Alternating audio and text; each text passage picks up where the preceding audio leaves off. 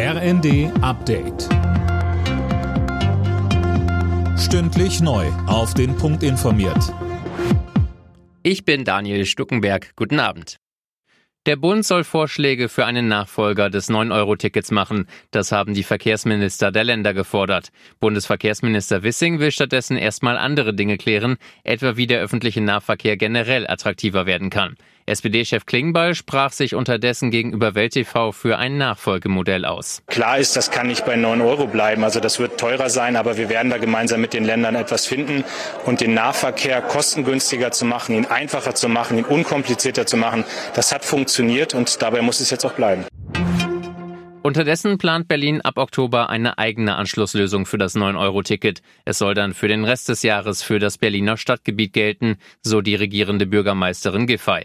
Was das neue Ticket genau kostet, steht aber noch nicht fest.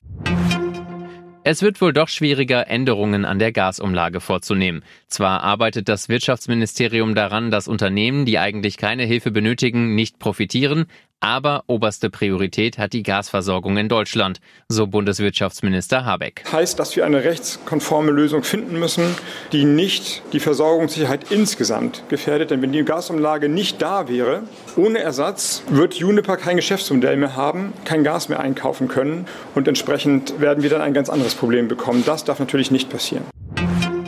Im Tarifstreit bei den Ärzten an den Unikliniken gibt's eine Einigung. Marburger Bund und Länder haben vereinbart, dass die Ärzte eine steuerfreie Corona-Sonderzahlung von 4.500 Euro bekommen. Im September nächsten Jahres steigen die Gehälter dann um knapp 3,4 Prozent. Alle Nachrichten auf rnd.de